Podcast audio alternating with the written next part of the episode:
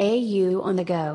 AU on the go. To inform on developments of the Commission. Pour informer sur les développements de la Commission. To engage and discuss AU policies and their impacts. Envolver e discutir as políticas da UE e seus impactos. And of course interact with our listeners on the continent and beyond. وبالطبع التفاعل مع مستمعينا في جميع أنحاء القارة الإفريقية وخارجها. AU on the go. AU on the go. AU on the go, AU citizen, thank you all for tuning in. As usual, this is CIDO's Loic Youth, and I come to you guys shortly after the 32nd Annual African Union Summit held at the headquarters here in Addis Ababa, Ethiopia. The agreed theme of this year is refugees, returnees, and internally displaced persons with the focus on a durable solution to forced displacement on the continent. However, our guest today is someone who based his presidential campaign and now his presidency on the AU's theme of 2018 Combating Corruption A Sustainable Path to Africa's Development. He is none other than His Excellency Julius Maada Bio of Sierra Leone.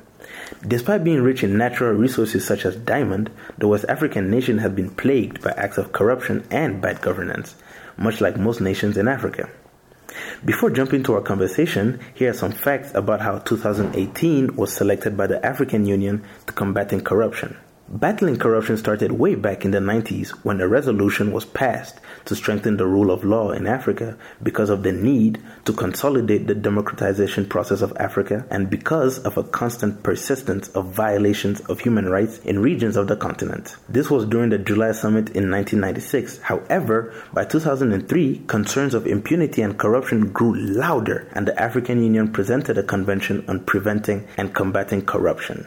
The overarching objective was to create synergy between member states in how they detect, punish, and thus eradicate corruption. By the beginning of 2017, when the theme of 2018 was pronounced, 38 countries had ratified the convention out of 55, and that number still stands. So, one of the reasons for 2018 being dedicated to battling corruption was firstly to push all states to be on the same page as was defined in the 2003 convention. Also, member states had realized that there is a strong link between illicit financial flows and corruption, and they both needed to be dealt with simultaneously. So at the January summit of 2017, Decision 951 officially proclaimed 2018 to be the African Union's anti-corruption year. For more information on this, I can refer you to the fourth episode of this very podcast where an AU political affairs officer spoke in detail about the anti-corruption theme. So how does the country of Sierra Leone fit into all this? Well, the country has recently changed governments after previous president Ernest Bai Koroma held the presidency for 11 years between 2007 and 2018. His successor, His Excellency Julius Maada Bio, who took the helm on April 4, 2018, ran his campaign and now his presidency with a major focus on eradicating corruption from his country. Actions such as launching investigations into past officials and recovering around $700,000 from public officials in his first eight months are severe steps he has taken since coming into power. So then, I wondered why he felt so strongly about corruption, and here's what he had to say. Well, corruption I consider as a national threat. It's also a threat to development, and when it chokes development, it can actually lead to conflict, and we are trying to get rid of conflict on the continent. So, corruption in all aspects are actually bad for good governance.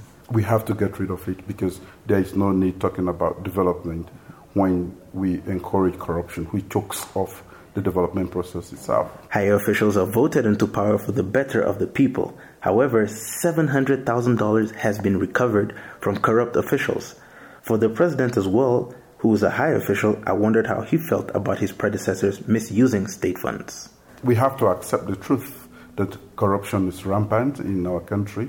We were considered one of the most corrupt countries in the world. That is not the sort of reputation you want to inherit. So we have decided, I decided that I have to get rid of corruption.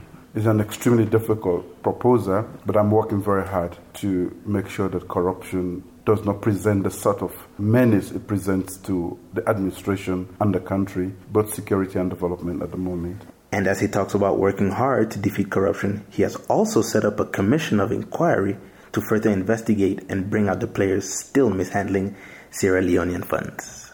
We inherited a system that was very, very corrupt, and uh, you don't really have to do a commissions of inquiry to know that there is corruption, to discover corruption.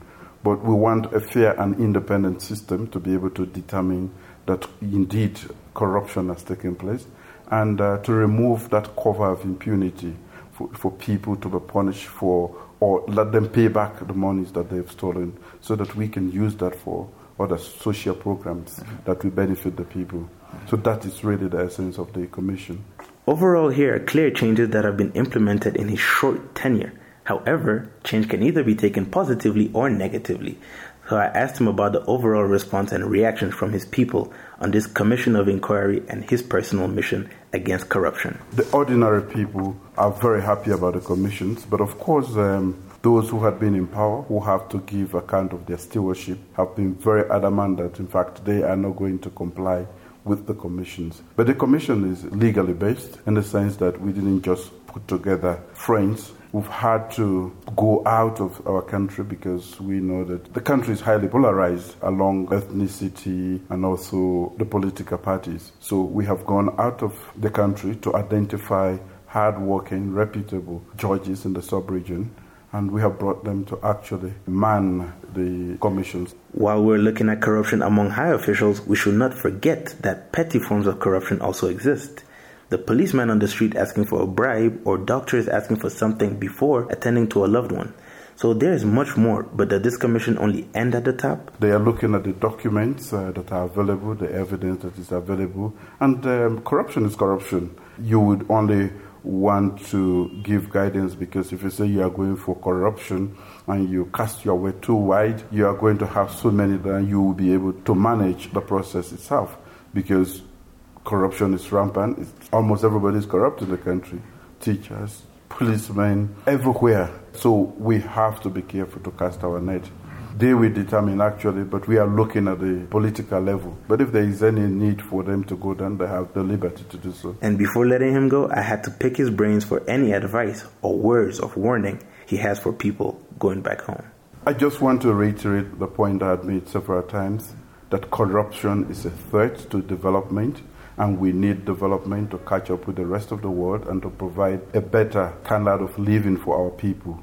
And because corruption is a threat to development, it is also a conflict instigating factor. And we've had a share of that for 11 years. We fought as a nation. It was a civil war. And when you look at it, it's actually bad governance. Bad governance in the sense that monies that were meant to develop the country had all been just funneled into the pockets of individuals. We got to the point where a group of them decided to go to the bush. So I want people to understand that we are not running after people. We are not witch hunting. We are not going after political opponents.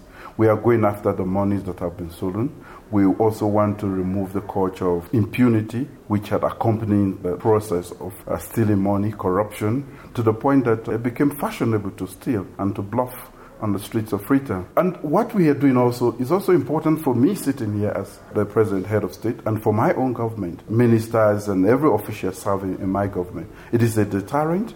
I know that I have to account for the resources of that country one day when I'm not in office. And that is the same message for all the ministers and other officials in my government. We just want to put in the checks and balances. We are doing other acts that will prevent people but those who go out of their way to steal, they have to account. And that is all that we are doing. So I want people to understand that corruption in all its forms is a threat, not only to national security, but to development, which is so dearly needed in Africa. And we have to stop this act to be able to develop as a nation. And we have to make sure that people don't think the best way to get money is to go into political office. There you have it. His Excellency Julius Maada Bio clearly is not taking corruption lightly, and even though this was the theme of last year, he still holds it close to his heart. In terms of the AU's Agenda 2063, defeating corruption lines up with Aspiration 3, which is an Africa of good governance, democracy, respect for human rights, justice, and the rule of law. I guess it's left to see how Sierra Leone fares in the years to come. But for now, I thank you all for tuning in to this segment of AU on the Go, as we were very lucky to have one of Africa's presidents. Shout out as usual to Ernest Kaliza on sound production, and do not hesitate to reach out to us on the CIDO Facebook and Twitter pages at AUC underscore CIDO or by email at AU on the Go podcast at gmail.com with comments, feedback, and topics you'd want to hear discussed on this platform. Cheers. AU on the go. AU on on the go. to inform on developments of the Commission, pour informer sur les développements de la Commission, To engage and discuss AU policies and their impacts. Envolver e discutir as políticas da UAE e seus impactos. and of course interact interact with our listeners on the continent and beyond. وبالطبع التفاعل مع مستمعينا في جميع أنحاء القارة الإفريقية وخارجها AU on the go. AU on the go.